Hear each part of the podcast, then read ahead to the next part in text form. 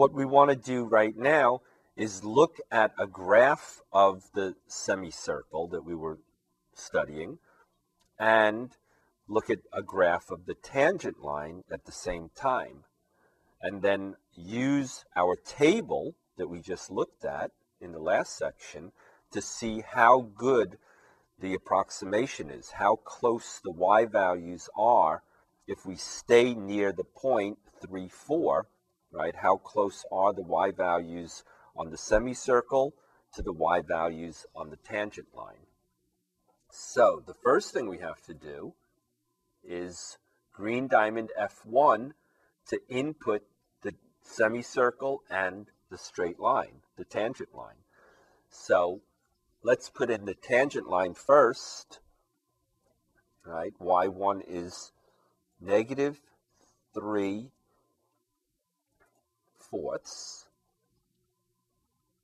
times x plus 25/4. Okay, so there's the tangent line.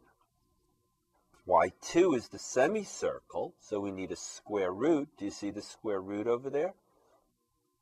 It's the orange or second, and then you use the multiplication button. So it's the square root, and it comes with a left parentheses. So 25 minus x, and then what? The exponent square, and then we have to close the parentheses. All right, and enter. So we have the semicircle, the square root of 25 minus x square. They're both checked. Let's check the window. Well, negative 10 to 10 and negative 10 to 10 is probably a little big, but that's okay. We should see something. Right, and let's look at the graph. There's the line, and there's the semicircle, right? And our point of tangency, right, the way we set it up was what? 3, 4. So now let's look at the area right around the point of tangency. So since we know the point of tangency is 3, 4. All right, let's change our window, right, to x min. Well, we don't want to just look at the point 3, 4, so let's look at x min from, right, we want to surround 3, so let's go from 2 to 4, and then for y min, we'll go from 3 to 5. All right, and now if we look at the graph, green diamond F3, right, there's the line, and there is the semicircle, right? So you can see that actually it's very good in this region right here, okay? And then of course it starts to get a little bit far apart. Okay, our table can help us look more closely at how good that approximation is. So do you remember how to get the table? Right, it's the green diamond. Here, let me do the big view again. Okay, you see it says table in green. So it's the green diamond F5 table, right? Now, this isn't helping us at all. We're going from 10 to 11 to 12. That's not helping us at all. Of course, we could scroll up, right? And what does undefined mean? What is that? Well, sure, our semicircle only goes up to 5, right? The radius was 5 of that semicircle. Okay, and what do we have? We have,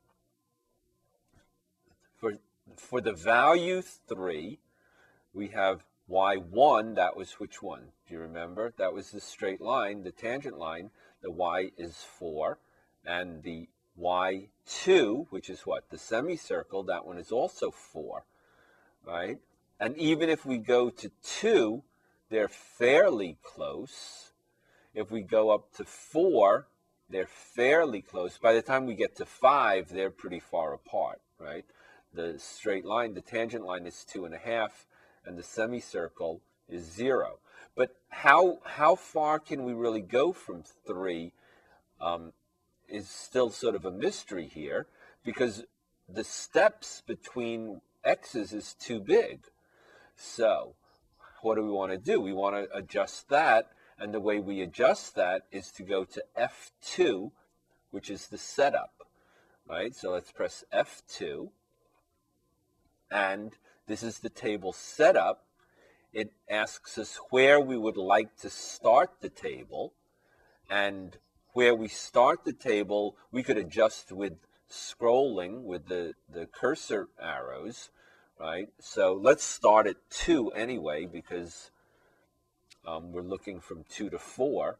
But let's change the setting on, this is, you see, delta, that's a Greek triangle. It's a triangle that's a Greek delta. It's a Greek D, and it says delta table. That's how much does X change by in each line of the table. So if we scroll down to delta table and we make it, instead of 1, right, if we make it 0.1, right, we could make it 0.01 if we wanted, but let's just look at 0.1 for now, and we'll press enter to save, and then we'll press enter again to get our table back. So as you can see, we're starting at 2, and then we're increasing by 1/10, 0.1 in each line of the table, right? And you could see, let's go to 3, which we know is going to match. Okay, so here's 3. The y value on the tangent line is 4, and the y value on the semicircle is 4. If we go to 3.1, you can see we're still very close. 3.925, 3.923, right? If we go to 3.2, 3.85, 3.8419. So we're still very close, okay? Now we're starting to get a little bit far apart, right? 9775, 956. So this is what, about 2 1/100ths of a difference. And you can see, depending on how accurate you need the approximation to be, right, the tangent line is very good if you stay very close to 3.